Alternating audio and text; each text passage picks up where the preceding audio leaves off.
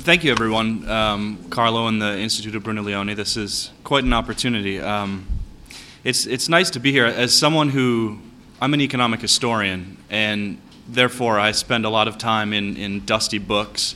Um, sometimes not so dusty books, but books that are definitely falling apart. Uh, I spend a lot of time in my own version of the 17th century, which probably only exists in my head um, and on the few papers that I've presented at conferences. But uh, nevertheless, it's fun to be in a, in a place like this. Um, I mean, Italy is, is a wonderful place to come to discuss the early modern period because, of course, the, uh, the Venetian traders and generally the traders of the Mediterranean um, were sort of the, um, the pioneers of, of, of, trade in the, um, in the European world in the period right before what I'm about to discuss. Um, it's sort of the, the failure of the Mediterranean traders to capitalize on the farther markets of the Americas and the, um, the Indies, as, as they were called, um, which led to the formation of the East India Company, the English East India Company, which I'm about to discuss, um, as well as the, uh, the Iberians, who really pioneered this trade. Um, and, and, so it's fun to just sort of be in this setting, looking at, at the boats out, out in the harbor and, and all the uh, materials that this hotel is made of, which were some of the uh, reasons that people sought trade in the first place. So um, let me just say at the outset, um, as an economic historian, I always find it uh, fascinating to come to these conferences, usually dominated by economists, um, which is what my original training was in. Um, but I find that that I it helps to sometimes describe what I'm doing because sometimes uh, my papers sound like a narrative, a bit like a story. Um, and, and, it's not meant to be something to, to put you to sleep or to entertain you, but rather uh, sort of a practical example of the theories that we're discussing. So let me just explain. In economic history, there, there are two major paths that people choose to, to um, follow, and, and some people take both. Uh, some people choose one or the other. The first is sort of to, to insert economics into history. For, for much of, of um, the historical record, most of what you'll read is political history. You'll, you'll read that the reason that a place was conquered or was successful was because of this or that uh, general or leader. And um, it, it, neglects some of the social issues, uh, the economic issues, and the other things which matter quite a bit. Uh, as to whether a place will succeed or thrive or expand or uh, disappear. So, inserting economics into history is definitely one thing that, that, is, that economic history has done um, to, to richen uh, discussion. Um, I, I, guess probably the best example of that is looking at, at the world wars. Um, and, and, generally, the economic history of war has been particularly fruitful, and I'm sure you've all sort of uh, read uh, economic histories to do with why wars were won. Um, but the other path that people follow is to understand economics through the study of history. And that is sort of exemplified by people like Douglass North, um, who sort of invented new institutional economics, and who really have come up with new theories in economics uh, based on the study of, of economic history or studying economics in history.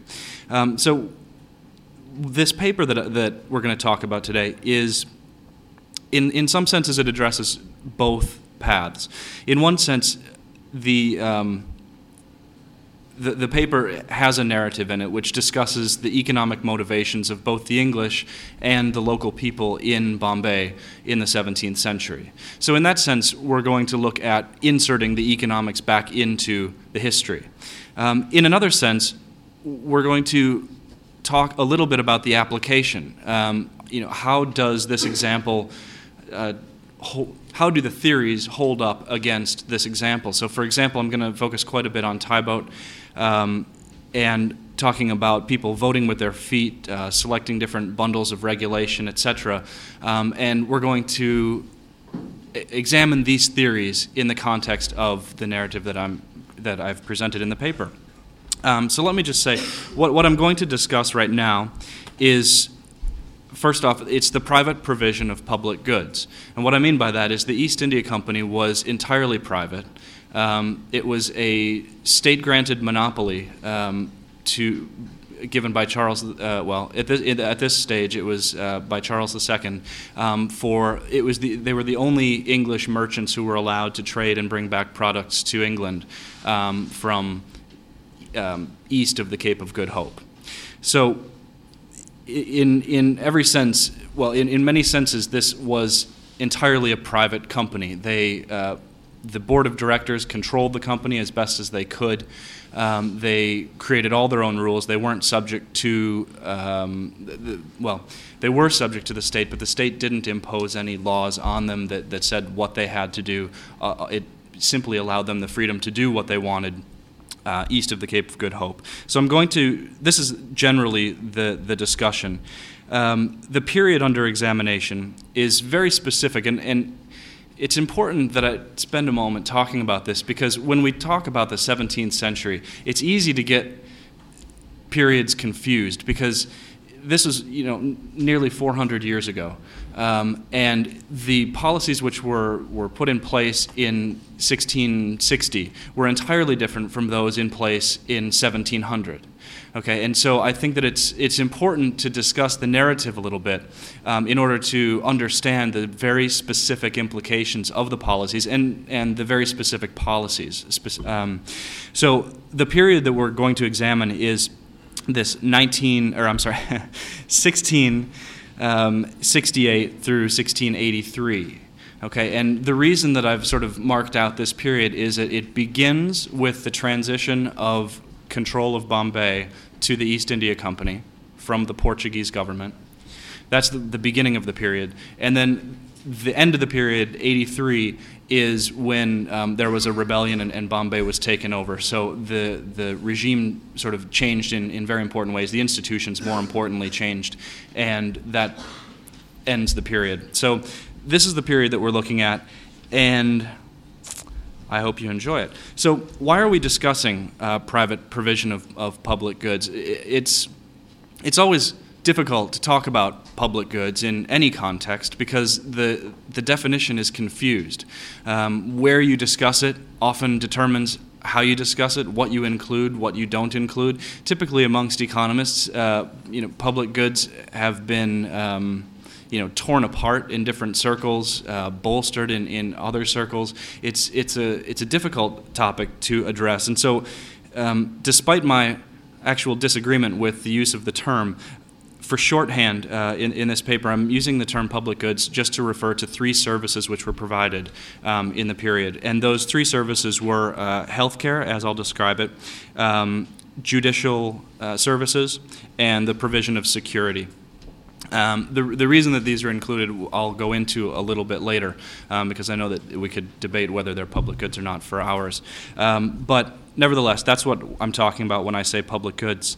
Um, despite my example of, of a 17th century company, um, these are the, the, the, examples that I've chosen are not old. This is entirely contemporary. Um, the same issues are being dealt with as we see the, the rise of uh, the popularity of uh, state-run healthcare systems in the United States. It's a very popular uh, Democratic platform issue uh, in the next election. Um, the the dominance of state-run healthcare systems in, in Europe, um, the, the idea that, that a national healthcare uh, system is uh, a right, as some people consider it, um, and it's also the mark of a modern society, as it's viewed by uh, some people in, in less developed countries. Um, so this is, a, this is a very modern issue, despite the fact that many economists consider healthcare not to be a, a public good.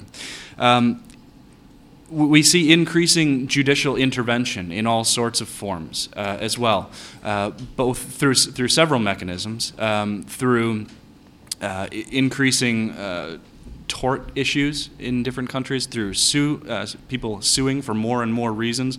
We see uh, judicial intervention taking up more and more of the private space. Um, when we look at different international organizations, we can see things like uh, in the UK, people are very sensitive to um, Brussels um, legislating on the on the UK's behalf in, in a way. Um, so judicial uh, encroachment is very much a modern issue, just just as it was uh, in the 17th century. And then finally, uh, security provision uh, is another very modern uh, issue, just as much as it was back in the time. Perhaps it was a little more visceral uh, then because uh, security provision impacted whether you were going to be living in the same society the next week. Um, but today, uh, security is used to justify all sorts of different um, of, of different policies, including the uh, the removal of certain rights um, and, and, things like that. So the point I want to make is that these are extremely modern issues, um, and we're going to examine them in this context because I think that there are certain universal truths uh, to be learned. Um, so the, just as a couple quick examples, this idea of private provision of public goods is, is not new. Uh, it's very old.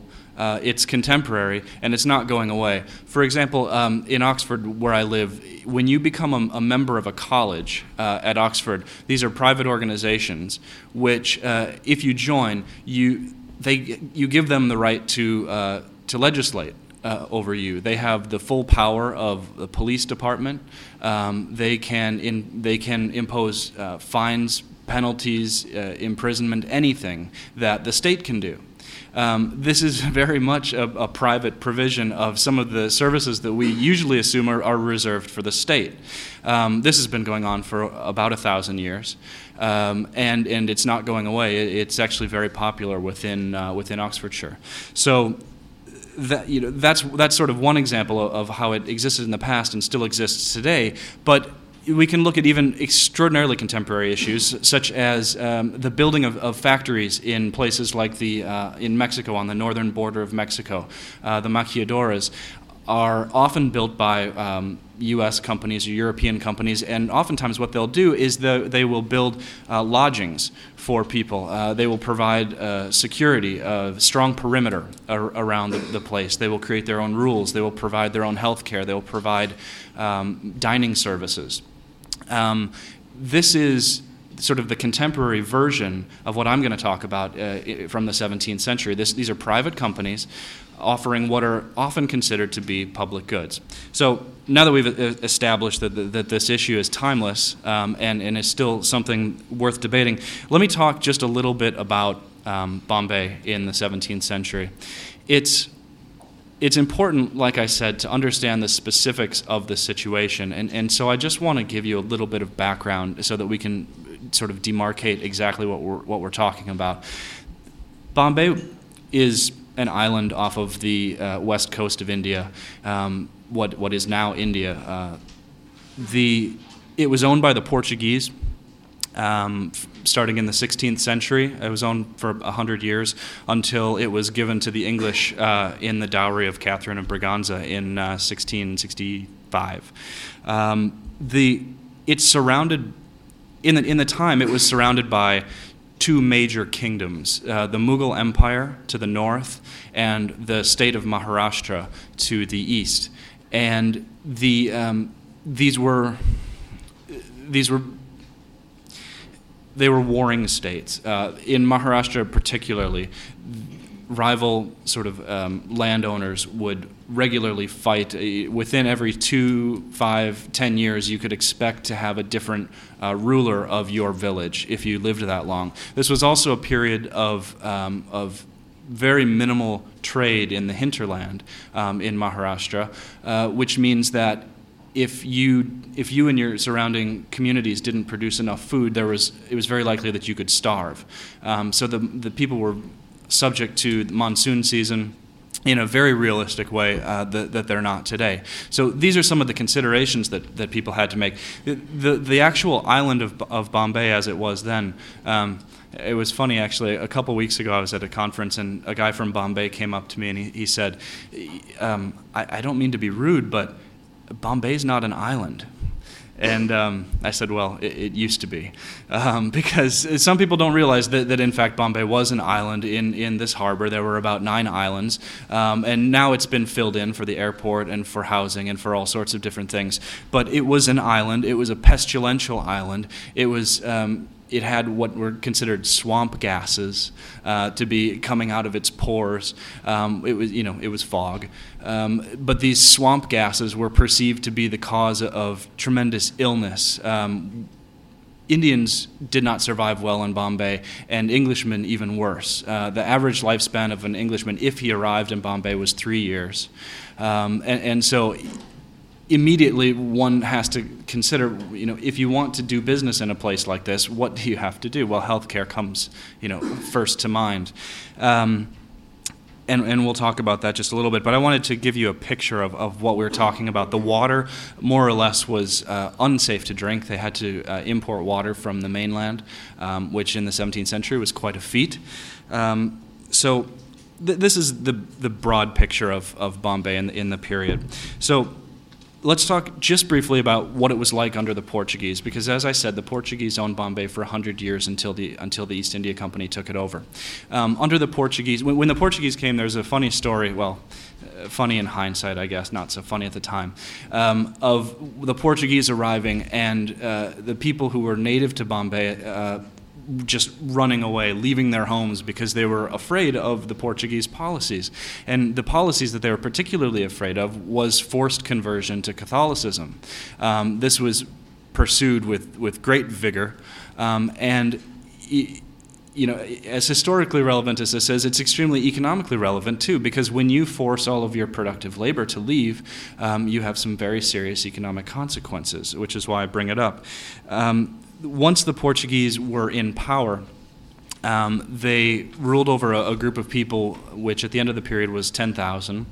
Um, it, it, more or less stayed the same in population during the entire Portuguese period. Um, through a lot of the, the residents were slaves um, or were sort of what we would consider today indentured uh, servants.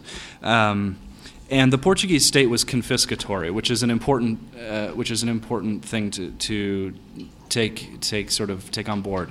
Um, the, the way that policy and, and judicial decisions were made was very much to do with the political whim of the time. So if, uh, if a court came before a, a magistrate, the the case would be decided not on sort of the merits of the case or sort of by a Portuguese standard, but what would be best for the island in the in the judge's in the judge's eyes.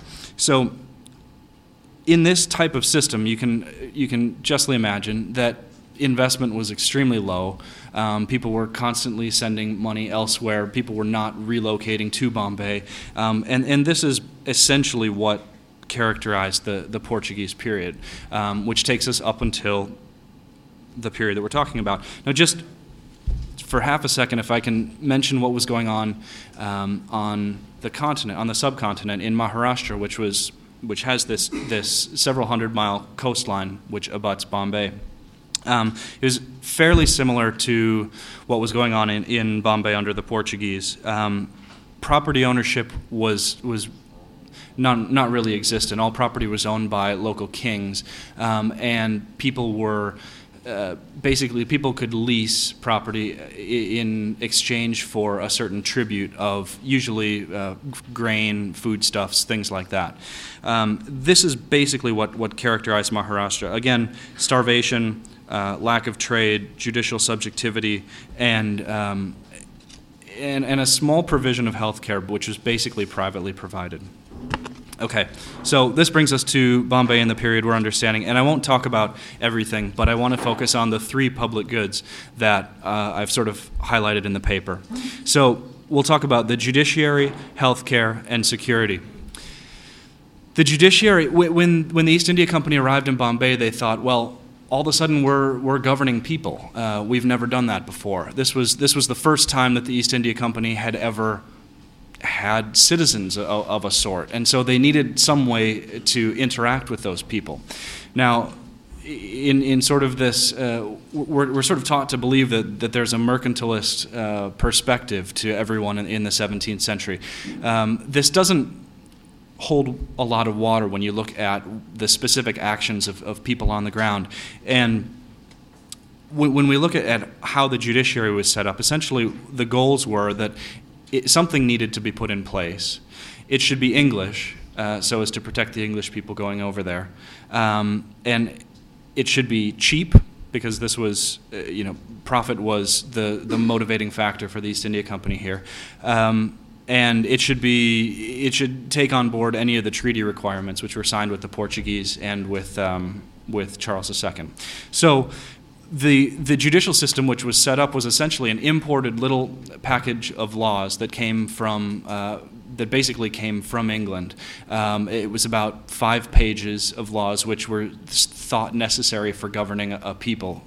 Um, they were translated into the local dialects and then put into place. And, and essentially, you know, sort of going along with the English system, uh, the the law was made as as um, as cases were decided. Um, the what, what's particularly interesting about the way that the judiciary was set up is that it was separate from the executive group on the island, and the reason that this was done, uh, according to the letters of the time, is so that people would trust the the judges. Um, they, they were concerned that, that fairness should be, um, should be observed. And largely this was to placate the Portuguese population on the island, but because they included everyone, it had uh, an amazing, the amazing effect of creating a, a much higher trust version of society in Bombay than existed uh, in Maharashtra or in uh, Portuguese Bombay. Um, so moving on to, to healthcare, um, this is you know perhaps one of the more controversial uh, issues in, in, a, in, a, public goods debate when economists are present. But uh, the, the reason why I've included it here is because this concept of swamp gases was perceived to be this, the strongest risk to people's health in Bombay. And the solution that was devised was, um, was actually something that, that had been done somewhere else. They drained the swamps. And this is entirely non excludable. Um, there's zero marginal cost, uh, which is the reason why I think it fits in sort of with this public goods discussion. Um, but draining the swamp gases, while the, the gases were just water vapor in the air, it didn't really matter. It, what it did is it decreased the mosquito population, which was actually transmitting all the diseases which were causing these tremendous amounts of death. Now, it's impo- impossible to estimate the impact that this had on, um, on public health. Um, it's not impossible, but in, in honest discourse, it's impossible. Um, so I won't. But we can all imagine that it did. It did in Tangier. The, the life expectancy of English people uh, grew on the island in, in, this period. There aren't statistics for non English people, um, but we can all imagine that, that it did. Um, similarly, um, a hospital was set up on the island, uh, which was available for everyone. Now, the technology being used at the hospital was probably worse than it was on the mainland, just because of the lack of familiarity with local diseases. However, the, um, its provision was universal. It was given sort of to everyone, uh, which was unique uh, compared to what was going on in the rest of the island. Uh, I'm sorry, the rest of the region. Um, and then finally, security. Um, fear of attack was, was rampant. I mean, there, there, were, there were attacks going on from the Mughals, from the Dutch, from the Portuguese, from the French, uh, from uh, Shivaji, who was sort of trying to take over uh, Maharashtra.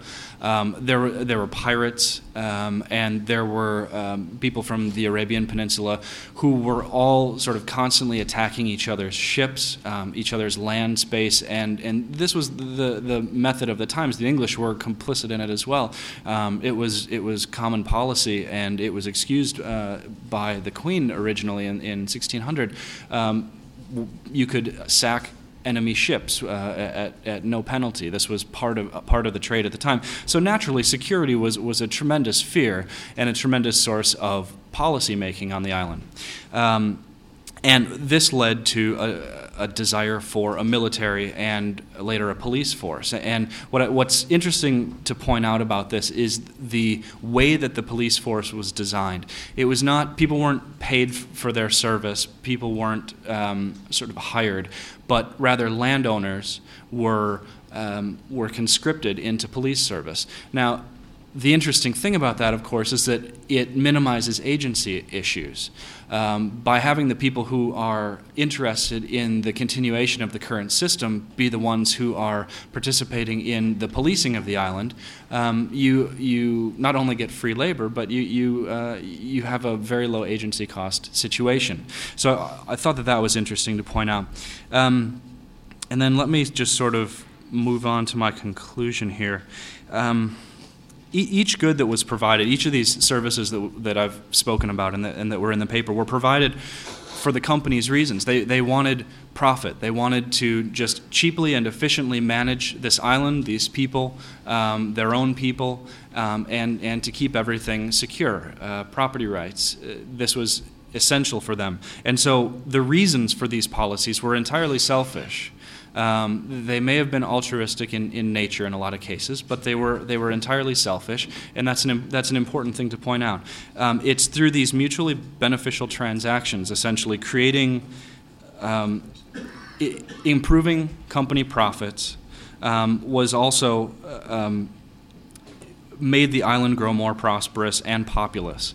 Uh, so this is kind this is an interesting thing. I won't go into all the um, the things that I wrote in the paper about. Um, about the economic growth and the population growth, you can see there there are some pretty quick to read graphs in, in the paper, but essentially you, you saw growth um, in the economy in, in three different areas that I've been able to parse out. Uh, one of them is trade increased uh, to London. Um, land revenues increased because um, people acquired more land and people were able to make their land more profitable than it had previously been, uh, more productive. And private wealth increased because people were allowed to trade um, and, and uh, warehouses and things were set up so that people could uh, accumulate private wealth. So all these things uh, Im- increased on the island faster than the rate of population growth. So you actually had, in addition to population growth, you had a growing uh, GDP per capita on the island. Um, this was in marked contrast to what was going on um, on the mainland. Um, a couple other quick things to mention. The, the particular judicial setup in, uh, improved social mobility, relative security, and generally quality of life indicators. And then let me just say quickly my conclusion here. Uh, so, what does this say about public goods? Um, the, the Tiebout hypothesis uh, about voting for your feet I, th- I, think should can be expanded as quite a few people have done. You, you can look. It doesn't have to be just local jurisdictions within a democratic polity. Um, this can be generally applied to larger. Uh, areas across thicker borders, and I, I, think that this example shows uh, shows that case. Um, the the impact of, of this particular government caused competition between Bombay and, and other governments locally, um, which so other governments started to become more like Bombay, but Bombay was seen as so much of a threat that eventually Bombay was taken over, um, and then it was no longer sort of the, the bastion of liberality that I've described. Um, when public goods are privately provided, they look very much like employment benefits, um, and and it can be. This is where I think some of the, the gray area can demystify some of the discussion about um, about public goods, um, and the other thing that I think is the, the, the last thing that I'll say is that an analysis of public goods needs to consider political institutions. A lot of the papers that you read, this is very difficult for me to read public goods literature because so much of it requires a democratic feedback mechanism. It requires, in, in, in some way, a, a, a modern society. Um, and if if public goods require that modern society, it, it, there should be some sort of caveat, um, and, and, public goods shouldn't be considered to be as universal as they are. Um, it, um, and then just a general comment non-excludability is a um, is subject to technology. As technology increases, things become more excludable, and I think that this is one of the lessons that we can learn from sort of examining historical situations. So I hope that this uh, case study enhances the richness and depth of the debate, and I'll stop now.